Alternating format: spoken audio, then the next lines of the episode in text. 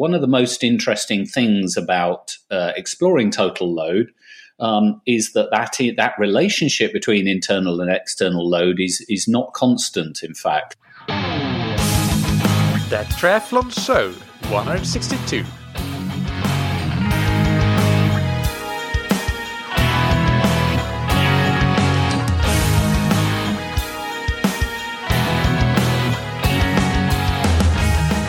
What's up, everybody, and welcome back to another episode of That Triathlon Show, the podcast presented by scientifictriathlon.com.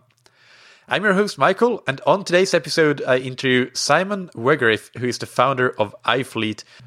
They create apps and uh, and sensors products for measuring heart rate variability and uh, things along those lines. So you may have seen them around if you're in the HRV space. Uh, Simon himself is also a competitive cyclist, and uh, previously he was uh, into triathlons as well. What we will discuss today is uh, how triathletes and endurance athletes in general can uh, use HRV to to measure and manage their total load. So the sum of the various different kinds of stresses that uh, that we experience, which is not just training, but also things like work, family, and all these things that you know by now, having listened to the podcast, that uh, that it all affects our ability to uh, to ad- absorb and adapt to training. Uh, shout out to Dave from Precision Hydration for connecting with me, Simon. I really appreciate that, Dave. Uh, so we'll get right into the interview after thanking our sponsors. First, we have Stac that you can find on stac0.com, and that's S T A C zero spelled out.com. They make the world's quietest indoor bike trainers. And related to today's episode's topic of uh, managing your total load, uh, including training stress, but also other stressors, I think personally that's one of my main reasons for this winter making indoor training a bigger focus is that it is just more time effective. And even though I love going outdoors and uh, can do good training outdoors, it just takes takes longer to, to, for me to get to the places where I really can do uh, structured intervals the way I like to do them. Uh, plus, of course, you need to spend more time washing your bike, preparing your equipment, uh, getting dressed, all those sorts of things. And that is one of my main reasons for now spending a lot more time indoors and mainly going outdoors on the weekends to ride. And even even then on the weekends I sometimes now stay indoors since I just like being on the Stac. Uh, recently I've been watching a lot of Super League triathlon replays from this last season on YouTube. And that is something that I highly recommend while you're on the indoor trainer. Really action-packed uh, material that you can you can have on in the background as you're doing your hard intervals. Uh, so Stac they produce great trainers from the base model, which is super affordable, but it's still as quiet as all the other models and it folds nicely. You can store it under your bed all the way up to the new smart trainer model, which is the Halcyon, uh, which has all the, the smart trainer functionalities that you would expect. So check them out on stac0.com and you can get 20% off with the promo code that triathlon show, all one word, all caps. And a big thank you to Roka, which is uh, the premier manufacturer of uh, triathlon wetsuits, uh, tri suits, goggles, uh, swim skins, sunglasses, uh, and that sort of equipment. Uh, the athletes that use Roka include uh, people like Lucy Charles, Javier Gomez, Mario Mola. So you can see that they are standout athletes, and, and I guess that's one way that you can measure how good the products of a, a co- company in the in the apparel industry is. Another way is, for example, in Kona with the, the official uh, or sorry unofficial swim skin count. Uh, and Roka has uh, won that swim skin count for many many years running now. So you can rest assured that when you get uh, some Roka gear, you get the highest quality possible. And uh, now you can do that even in Europe and the UK with no customs and duties because they now ship from the UK as well as the US. Just go to roka.com, click through to your regional website and do your shopping there. And apply the code that triathlon show, all one word, all caps, to get 20% off your entire order. All right, so let's get right into the interview with uh, Simon Wegerif. So, Simon, welcome to that triathlon show. How are you? Thank you, Mikael. Yes, I'm. Uh, I'm very well. Looking forward to Christmas.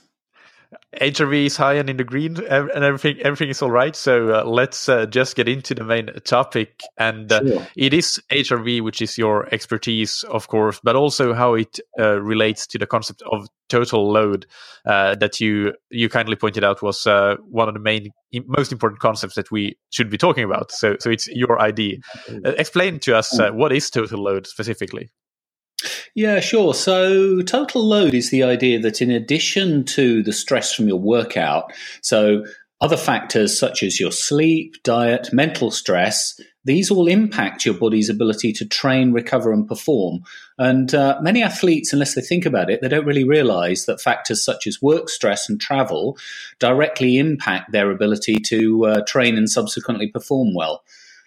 So, um, Total load as a concept has actually been around for quite a long time, but uh, early in 2016, the um, International Olympic Committee decided to put together an expert group to look at evidence uh, that high total loads in sport were leading to high rates of injury and illness in competitors. And it resulted in a, a very good, comprehensive two part paper identifying and on identifying and managing total load. So they concluded that. Um, uh, you know, measurement is is important, but uh, a number of factors were especially important to measure. So this included internal as well as external load. So the idea of trying to look directly at the stress um, on the body as well as the the stress you're applying, and of course the stress you're applying can be you know TSS in the in the, in the popular case of endurance training, um, other factors as well, um, and that as well as you know the day-to-day uh, loading. So, so, sorry to, to cut in here, but can you explain the internal and external load uh, uh, in a bit more detail? There is the ex- external load always the stress yeah. that you apply, or just yeah. yeah. Yeah, sure. So yes, um, uh, external load is is the stress that you apply. So you know you might go do uh, for instance, you know, probably the most famous example of uh, of an hour at your threshold, and that will generate a TSS of 100 by definition, and that would be a good example of quantifying the uh, the external load. Um, and then the internal load is the stress uh, that results in the body from applying that load. And um, one of the most interesting things about uh, exploring total load um, is that that that relationship between internal and external load is is not constant, in fact, and depends on a number of, of uh, environmental factors, um, including psychological stress, travel, you know, whether or not you're starting to become sick, and uh, and and some other things as well.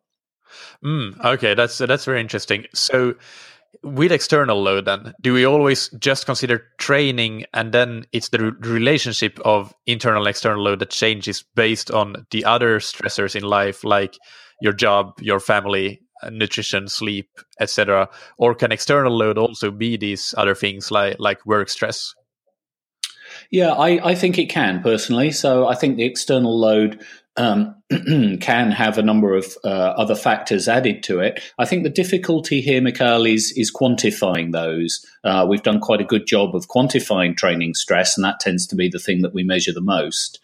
Um, but of course, in principle, you can you can devise ways of measuring some of the other the other stresses. Um, uh, for instance, um, perhaps uh, sleep that you might compare, you know, one particular night's sleep or a, a, moving average of sleep to what you know as an individual you need. So you could quantify it that way. Um, uh, and and there's other things as well. Perhaps you might have a prescribed diet um, which incorporates certain you know macronutrients, micronutrients, and and quantities, and then you could record compliance to that. So these are all objective measures of what's done outside the body, whereas the internal load is the concept that the body's response uh, is not too surprisingly very uh, sophisticated and um, and and intricate to that, and even varies over time. Right. And and what is the relation between HRV and uh, total load uh, as well as external and internal load? Yeah, so that that's a really good question. Um, So, uh, what what we saw, particularly um, in the earlier years of uh, of producing a, a first HRV app, was that users would initially say, "Hmm, there doesn't seem to be a perfect relation between changes in the external load that they're measuring using TSS or TRIMP or miles or whatever it is, and dips in the HRV." And in fact, that turns out to be a good thing because HRV is actually a comprehensive and holistic measure of internal load effectively. Uh, internal load, but also resilience. Um, so, you know, the amount by which your HRV changes when an external load is applied depends on you individually at that particular point in time. And um, the, the, the, smaller the change in the HRV for a given external load, uh, you can be said to be more resilient and you can build resilience as well. How would you build resilience? Yeah, so uh, uh, probably one of the best examples um, that uh, our audience will be able to relate to is what we call long, slow distance training. So building an aerobic base, building having a good aerobic base, um, not a, increases your HRV, um, so showing that your resilience has improved. Um, and uh, that means that a given stressor, so for a given external load, your your HRV um, and your body's perception of that stress will be lower. So, you know, another way of looking at this is that the the greater your body's adaptations to training, uh, the um, you know, the, the, more robust you become to future training, and that's a concept that you know I'm, I'm sure everybody listening will be able to uh, uh, to get their heads around.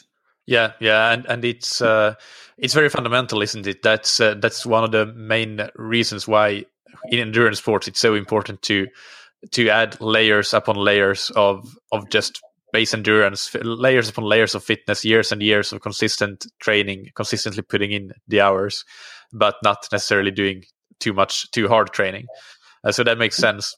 Uh, this is uh, uh, sort of an impossible question. I have a feeling, at least. I, I think it might be a difficult one.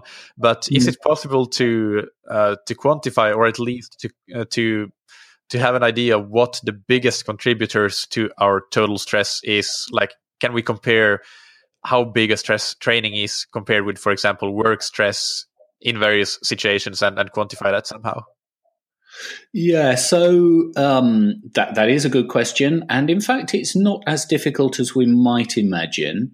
So, if we're recording our our HRV every day, every morning at the same time, uh, a morning weight measure would be typical if we're also recording as as diligently and as honestly as we can some of the other lifestyle factors, and those include compliance to the diet that we've set ourselves or our coach or nutritionist has, has prescribed for us. Um, how well uh, we have dealt with with stress in the past 24 hours. And and we use the term I like to use the term stress management because stress is not an absolute thing. Stress is actually the interaction between a person and their environment and the degree to which uh, you know so so stress if you like is the imbalance um, between you know a, a, set of environmental circumstances like high pressure deadlines at work, uh, you know a train that's late, a traffic jam, an argument, all of those kind of things.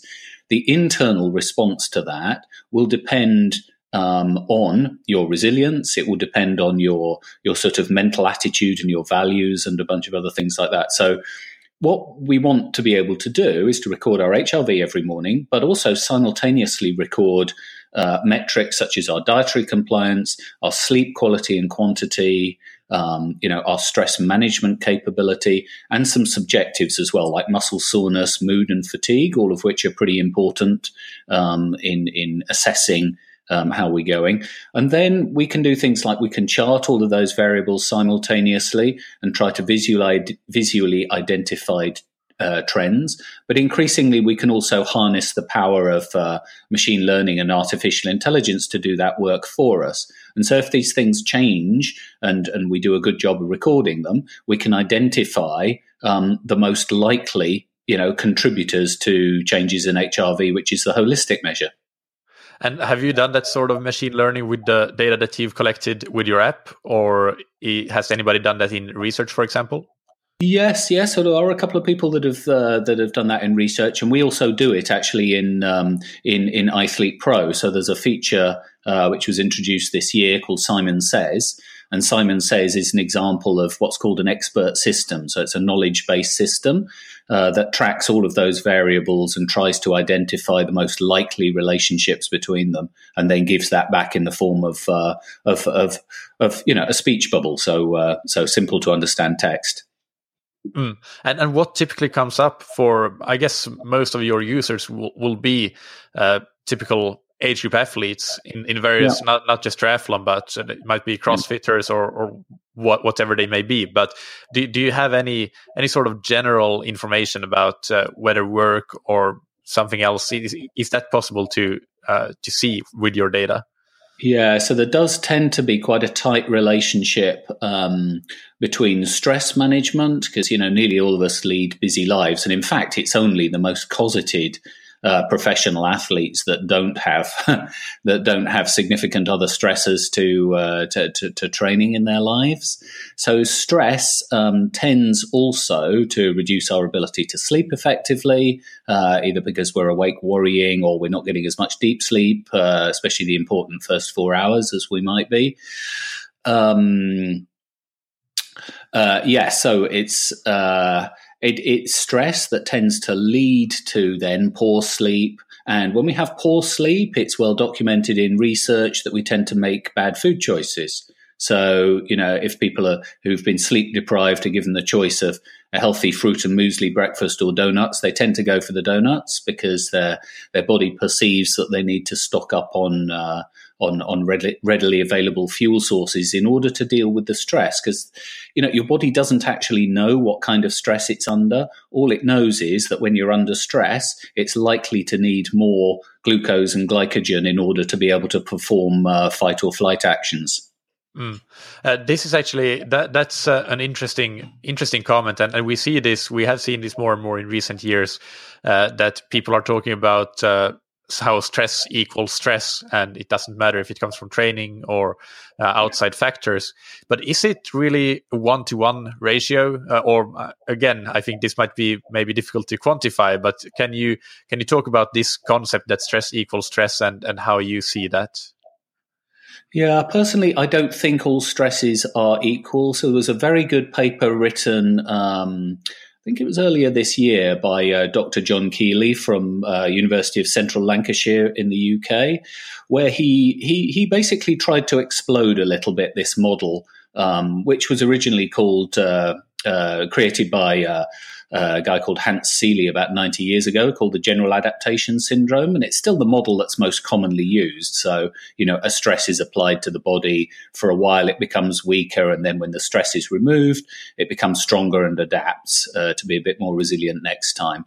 But John Kiely is effectively saying that um, this model is way too simplistic, as neither our body's homeostasis or steady state nor our stress responses remain constant over time. And in fact, they vary with life experiences, biorhythms, and many other factors. And this is this is uh, as Kiely himself points out, this is where HRV comes in because it reflects the total internal load as perceived by the body. So. The, the short answer is that probably the best we can do at the moment is to simultaneously measure the environmental factors and sources of stress we have in our lives and look at the holistic indicator of HRV, which is a, you know, has been shown in, in you know, more than 10,000 research reports to be, you know, quite a good indicator of this. And for, you know, um, uh, quite well known evolutionary reasons um, to do with, you know, preparing the body for the fight or flight versus rest and digest reaction, um, that that's a, you know, that, that's probably the best we can do for now. All right, yeah. Uh, John Kiely is a past guest on the show, so I'll link to his oh, interview in, in the show notes. we talked we talked more so about uh, periodization, but we uh, yep. did touch upon the, the stress concept as well. And I've actually read that paper that you referred to, and, and it is yep. very interesting. Yep. So when, when you say that HRV is uh, has been shown to be a good indicator to mm-hmm. to measure total load, is it the best indicator, or are there others that might be equally good or even better? What, what are the alternatives, basically, if there are any? Yeah, so in professional team environments, uh, like football teams, for instance, they tend to use um, uh, salivary cortisol measures and perhaps um, some blood markers of inflammation as well. Um, but in the anecdotal reports I've had from working with those top clubs, they do regard HRV as the most sensitive indicator out of the ones that they're using. Um, I think I, I, ideally, I think we would want to measure HRV. We'd probably want to measure blood glucose continuously, and perhaps adrenal family hormones as well, if we could do that, you know, in a in a sort of non-invasive way, which which was safe. Um, but I don't think enough of that work has been done yet to show whether or not HRV is the most sensitive. It is it is quite likely to be sensitive because it originates in the brain stem and is part of the very basic wiring of the body in changing its state and altering factors also like inflammation, um, sensitivity to pain and uh, mobilization of resources. So it's a it's a pretty basic level of wiring that's going on in the body, and you know we're observing things close to the source of what the brain considers. Mm, okay. Uh, so we'll talk a little bit more about how to apply HRV practically in, in mm-hmm. just a little bit. But first, uh, since we're on this more general topic of, of load and total load, uh, actually we can weave in HRV at this point, I think. Uh, how can we, can, can we use HRV to basically establish how much training we can do, how, how hard we can train, uh, and, and how do we do that? Yes. Um I think, I mean, the, the, there's there's probably three things that are really useful here. Um, one is the day to day changes in HRV. The other one is the HRV baseline, and another really good one to supplement that is something we call the acute to chronic training load ratio. I'll come back to that one in a moment. Regarding HRV, um, it is a sensitive metric that comes with, if you like, a small downside that it also varies quite a bit from day to day as part of its sort of noise or its natural variation. It's therefore pretty desirable, and this is something that we introduced in the first version of iThlete back in 2009 the idea of having a seven day rolling average or a baseline. And trends in that baseline um, have been shown in, in research to be pretty good indicators of when um, uh, uh, the, the stress has started to become cumulative, and there's a, there's a bigger chance of non-functional overreaching. Now, as uh, endurance athletes, we really don't want to overreach non-functionally because not only does it take a good amount of time to recover from, it's quite unpleasant in the meantime. But what a lot of people don't realize is that when you really dig yourself into a hole, um, once you have recovered, you in fact have gained nothing. There's no successful adaptation takes place. So there was, you know, it was a lot of it was a lot of suffering for nothing. So I do still believe that the day to day variation in HRV has value. So if you're starting to get sick, you will notice a big change in one day without an apparent explanation. And that's another thing the AI can do for us is to say all the other variables we've recorded, hmm, either individually or or added together, they don't explain this change in the HRV. So something else is going on. And if it was taken at the same time as usual, um, then you know it might be that you're getting sick because you know we don't have any other explanation for it. So in again in football clubs, um, a big change in HRV usually usually negative. Um, would be taken as a reason to um, separate the player from normal training, give them vitamin supplements, you know, extra rest, fluids, things like that to try and, you know, uh, to, to try and minimize the disturbance caused by the uh, pending illness. And I've certainly had some many stories from users about how iThlete has been uh, really quite useful um, in detecting pending uh, viral illnesses, especially serious ones. Um, and, and, do you use some sort of threshold for what the uh, yeah. the day to day variation needs to be for it to be uh, significant? Yes, yes, indeed. Um, so there's this concept uh, in sports science called the smallest worthwhile change.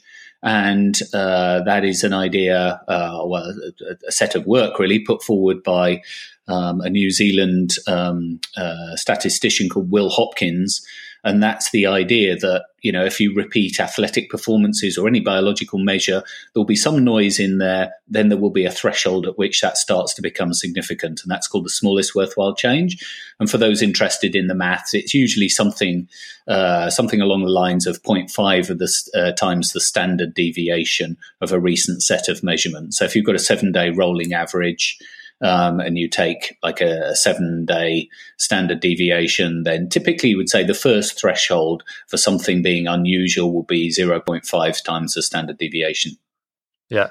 Uh, and and for the the, the overreaching, the non-functional overreaching that you mentioned, and using yeah. the baseline to see that, uh, just to make that clear, that would be yeah. a negative change in in the baseline in that rolling rolling average. And and mm-hmm. does that also have a smallest worthwhile change calculation that uh, for the baseline itself? It, it does, and there's also a percentage change in that number, which is which is useful to know. In fact, in the early 2000s, there were some deliberate study, uh, deliberate overtraining studies done on uh, club level runners and looking at their HRV specifically as they became non functionally overreached. So, thanks to their suffering, we have some data for that as well. And we, we've used that um, um, as looking at the percentage change in the in the baseline over a period of seven days as a as a threshold for indicating that you're you might be getting close to that point. Mm, yeah. Okay. Uh, but and by the way, we I will also link to an episode for the listeners that uh, we just recently did with the Dr. Cyril Schmidt on non-functional overreaching. So that's very mm-hmm. much related to to this yeah. episode here.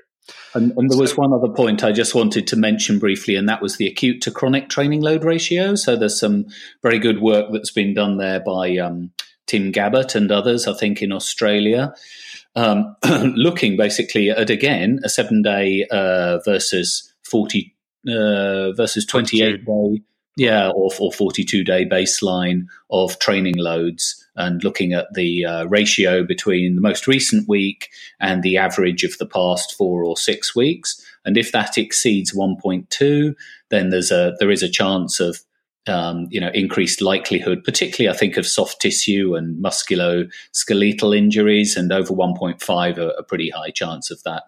Interestingly, values below 0.8, so in other words, a fast decrease in training load, are also likely to cause problems when training is resumed as the body becomes deconditioned to the training stress that it was um, that it was accustomed to previously. Were the subjects in that study were they triathletes or runners, cyclists? Do you know? Uh, I, th- I, think the overall conclusions were derived from multiple sports with a predominance actually in running based sports. Uh, so typically team sports involving um, you know, uh, repeated sprint type actions. So typically, you know, football, Australian rules, rugby, those those those kind of things. But uh, I, I believe there have been studies done in in runners as well. Yeah, yeah, it would be interesting to see because I've, uh, of course, with running-based sports and especially with a lot of uh, changes, which uh, puts a lot of demands on on the joint joint uh, changes in direction. I mean, like uh, like in, in football or, or other sports, then uh, I it's it's very logical that that ratio would need to be you would need to be more conservative versus a sport like triathlon where you can do a lot of uh, swimming and cycling, which are not as yeah. dangerous and risky as as running. Yeah. But uh, but yeah, that's yeah. Uh, that's a really interesting point to hear about that ratio as well. Uh, so um, then one question that I wanted to ask you is. Um, with regards to to HRV, uh, your app and, and other apps, they in the day to day as well as in the baseline, we get we get advice. We we know if it's a green day or a yellow day or a red day uh, or however it's marked in in the app itself. If we should be, we get some sort of advice if we should be training, eat, taking it, it easier or not. But yeah. my question here is: Is there a case for sometimes doing one more hard workout even when we might be in the red when we have not fully recovered from previous workout? Assuming that we then make sure that we we take appropriate recovery and not get into chronic uh, overreaching or non-functional overreaching, of course but then we have that big stimulus of of having done a hard workout and then another hard workout in a fatigued state, which might have some value as a stimulus. So, so is that something that uh, you've thought about, or that you have any opinions on? Yes, absolutely. Um, so in iThlete Pro, where we um, uh, we do more analysis on not only the HRV but the resting heart rate as well. Um, so we take both of those into account. And if the HRV is modestly reduced, then we would tell the user that uh, they're, they're operating in a recovery deficit. but no no reason to back off if they are deliberately overreaching at that point. So again, we would use thresholds to indicate when overreaching still appears to be safe regarding the trends and the day to day values versus when, particularly when the heart rate starts to be elevated. Uh, that's that's a, a, pretty sure sign that the overreaching is starting to become uh, non-functional. So we advise people like that. But another point on, if you like, uh, traditional periodization um, is that you know there's I've, I've tried to look at it, and there's actually not that much evidence um, that this kind of uh, uh, block periodization is actually more effective than simply polarizing training, as advocated by uh, Dr. Stephen Seiler, between long slow distance about 80% of session time and and high intensity interval training and i think the polarization concept is a useful one uh, Mikael, because I know certainly for many years I did myself, and I believe that many age group athletes, especially those who are self coached, still choose to go comfortably hard in most of their workouts, which is increasingly regarded as a, a less productive zone. So it's too hard to recover from by the next day, but it's not hard enough to really drive the adaptations that lead to performance gains. So with conventional periodization, it, it's quite easy to, to, to to get wrong, I think. And polarized polarized training, I think, has a role to play there, and it seems to produce very good results as well. Yeah, absolutely. You need to to when when you are supposed to be training easy, you should be training easy and not be going moderately hard. Uh, just from from a coach's perspective and and from an athlete's perspective as well, I do think that especially on the bike, for me personally, I know that a lot of really strong swimmers they have the same uh, the same sort of uh, attributes on the swim that you can get a really good boost in your fitness if if you overload and do too really hard workouts day to day, and that does not mean moderately hard, but that actually means hard.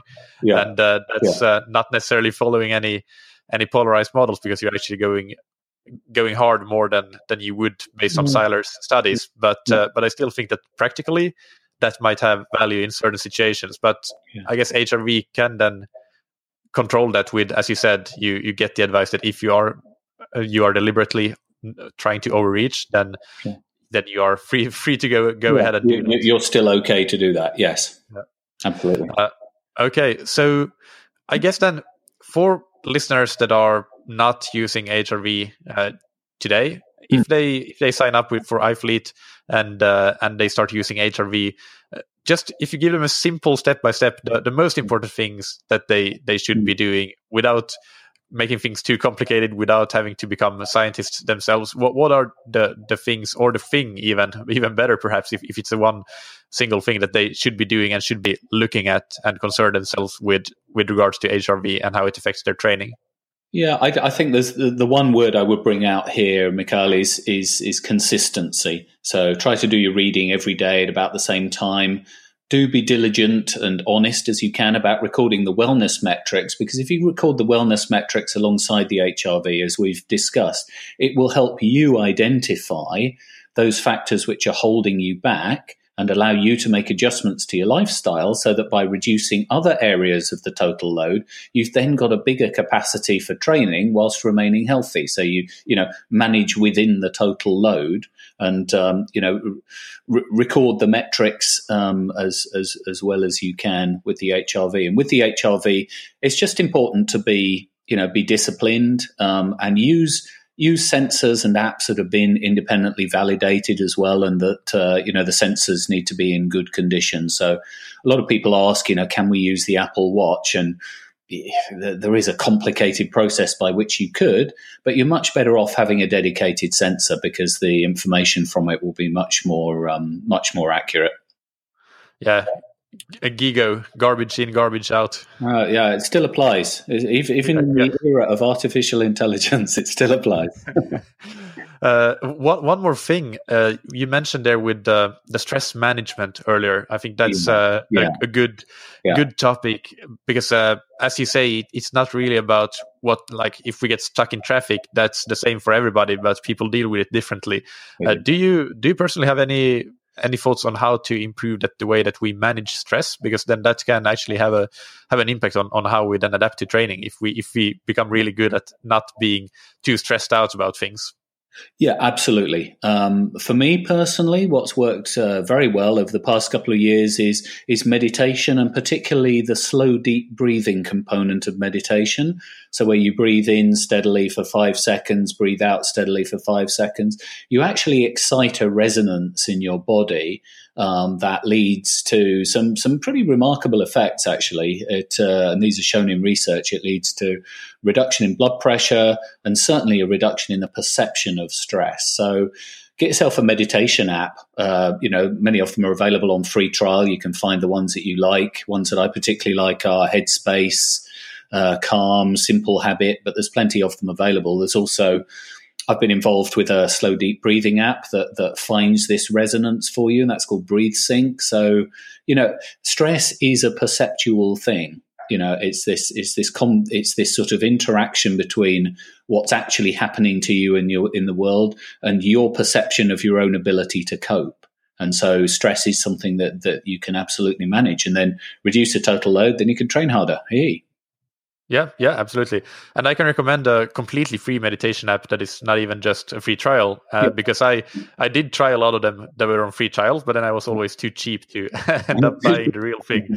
So so I so I finally found one that, that is actually really good and has a good library of meditations, and that is called Insight Timer. So okay. that's a tip for any li- listeners that don't want to yeah. uh, to to buy buy one. Yeah. Uh, but yeah, I really good. At, and there's actually it's interesting. There's uh, now research coming out even in how meditation affects endurance performance uh, quite recently. So so that's been interesting to see as well.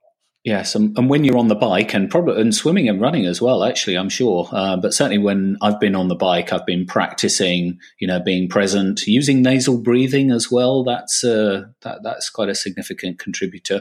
And your perception of of pain in your legs and your body uh, is reduced, and and quite uh, quite noticeably. Mm. Yeah. All right. So let's wrap this up with uh, some rapid fire questions, mm. starting with what's your favorite book, blog, or resource related to uh, endurance sports or, mm. or even just your field of expertise? Mm, thanks. Yeah. When I started um, the iThlete project, um, uh, I got in touch with a few people, and Dr. Phil Maffetone was one of them. And I still think his uh, his big book of endurance training and racing is is a very good one. Uh, Phil seems to have a, an intuitive feel for how to prepare for competition while staying healthy.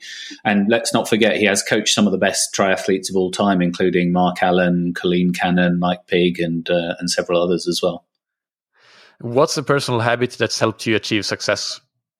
Ah, well, the uh, yeah, I would have to say measuring my HRV and recording the wellness metrics every day for the past nine years. That's uh, I've I've unusually I've managed to keep my baseline, you know, at least steady, if not improving in in sections. But uh, uh, the other thing is is is the meditation. That's made a it's made a big difference to me. I think as a person, to my productivity, and to uh, uh, the way I approach things. And what do you wish you had known or done differently at some point in your career? Yeah, um, I, I, think regarding sports and athletics, and I've been a competitive uh, triathlete and, and nowadays uh, quite a competitive uh, long distance uh, cyclist. I, have looked around in the past and I've thought that everybody who's beating me is more talented. And uh, now that I'm a bit more sort of mature and I know more about sports science and training and some other things, I think to myself, well, they may not, they. It's not necessarily true they're more talented. It's most likely that they've just trained and raced smarter and more effectively. So I think many people can have got the potential to be much better endurance athletes than they realise. That's that's been something for me in my journey. Yeah, you know, actually, this is something that, that I feel very strongly about. And one of the reasons that I'm so passionate about triathlon is that I think that it's one of the sports that really just rewards hard and smart work and uh, and long term work. And, yeah. and talent has a very small comparatively small role to play, I think, compared to to many other sports. Yeah. And and most about anybody can get can become a really good triathlete at an at an age group level if, if they just do the right things and do them for a long enough time, of course. Yes. No, I, I, I fully, uh, I, I, fully subscribe to that. All right, uh, this has been great, Simon. Uh, just uh, tell the listeners where they can find out more about you and about uh, iThlete. Yeah, sure. So they can, um, you know, and just just plug me, Simon Wegerif, into into Google, or or, or you know, type iThlete, I T H L E T E, into Google, and uh, you, you'll find out more. Okay, brilliant. Yeah, we'll we'll have the links in the show notes as well for people that uh, that want to click right through. Great. It was great talking to you, and look forward to talking to you again soon. Now, have a very merry Christmas. Thank you, Mikael, and to, and to all your listeners as well. I hope that you enjoyed that episode and found it useful. Uh, I think it served as a great reminder that uh, training does not happen in a vacuum because we are not, most of us are not professional athletes. By the way, I would love to connect with any professional athlete that are, uh, that is listening to this podcast. So send me an email if uh, if you are somebody. Uh, it would be interesting to know if you also get value from the podcast. But uh, for most of us, that's not the reality. So we need to uh, take into account the stress that we experience, and uh, that stress management discussion was very interesting in this regard because the stress that we experience may be different from one person to the next. Uh, either way, all of us have some sort of other stressors, whether it's from uh, from our career, our families, lack of sleep, that sort of thing. And HRV seems at the moment to be uh, the, best, the best way, really, to measure that and make sure that we we have a handle on uh, on all on that thing. So I think that now it's pretty clear, really, what we need to do, how we should uh, treat the day to day variations uh, Simon gave some very specific and clear advice on that, and also the baseline. And uh, of course, if you missed that, you can go to the show notes on thattriathlonshow.com and click through to this episode and check out uh, all the details on that. I'll also link to the previous episodes on HRV that uh, we've done, and uh, I've done two of them. The first one is with uh, with Dr. Dan Plews, who is also, by the way, the Kona age group record world record holder. He beat that record in October. That's in episode 42 called Heart Rate Variability for Triathletes with Dan Plews. And uh, more recently, we had uh, Marco Altini, founder of HRV for Training, which is the app that I use, uh, on. And he his episode is titled Applications and Insights in 2018 and Beyond uh, with Marco Altini. I think there should be an HRV somewhere in there, but maybe I copy pasted it wrong, incorrectly into my notes. Uh, of course, I'll also link to the, the other episodes that I mentioned, the one on non-functional overreaching with Cyril Schmidt, which uh, was a very recent one, and the one with John Kiely on periodization, where we touched on that uh, stress concept. In the next episode, you will hear Professor Paul Laursen will be back for a third episode on interval training, which is very timely now that they have released the book called Science and Application of High Intensity Interval Training. I know these episodes were some of the most popular episodes of all time on the podcast, and I just love doing these interviews and digging deep into the details of of intervals. And uh, Paul is just a fantastic guest, so it's an honor to have him back on. I know that he's very very busy with the book launch and also launching a course on high intensity interval training now. Uh, so thank you for that, and I think we're all in for a treat. And as for going into 2019, uh, we're you, we might already be in 2019 by the time that you listen to this, because this episode will be released on New Year's Eve, so you might not have time to listen to it on that day. Uh, but uh, that means that we are getting closer to your 2019 goal races. And if you don't yet have a structured path to be at your best in those goal races, then by all means swing by my website, scientifictriathlon.com, and check out our services and products uh, that can help you be at your best for those races. Everything from very affordable but high quality ready made training plans, all the way up to highly personalized individual coaching. Finally, thank you for being a listener in 2018. I it means a whole lot to me. I know that there are a thousand of other podcasts that you could be listening to. Uh, it's a problem that I have. There are just too many good podcasts. So I need to, I have started to actually uh, filter my podcast listening, which makes me really sad. So, so I do not take it lightly that you spend your time listening to this podcast. I really appreciate that and want to thank you for it. Happy New Year and see you in 2019. And thank you finally to our sponsors, Roka, that you can find on roka.com. That's R O K A.com. And uh, go there and shop your wetsuits, tri-suits, goggles, sunglasses, and all other triathlon related performance apparel that uh, you might need in 2019 again. Uh, give yourself that structured path and give yourself good equipment uh, to achieve your 2019 goals. Uh, get 20% off your entire order with the promo code that triathlon show, all one word, all caps. And thank you to Stac that you can find on stac0.com. That's S T A C 0 spelled out dot com. Uh, make sure that you don't get too much stress from the extra time that required from riding outdoors all the time, like I did last year. Uh, spend some quality time indoors, training indoors, doing the structured training on the trainer, whether it's the base model, the power meter model, or smart trainer Halcyon. Uh, you can get 20% off your order with the promo code that triathlon show all one word all caps. Thank you as always for listening. Keep training smart and keep loving triathlon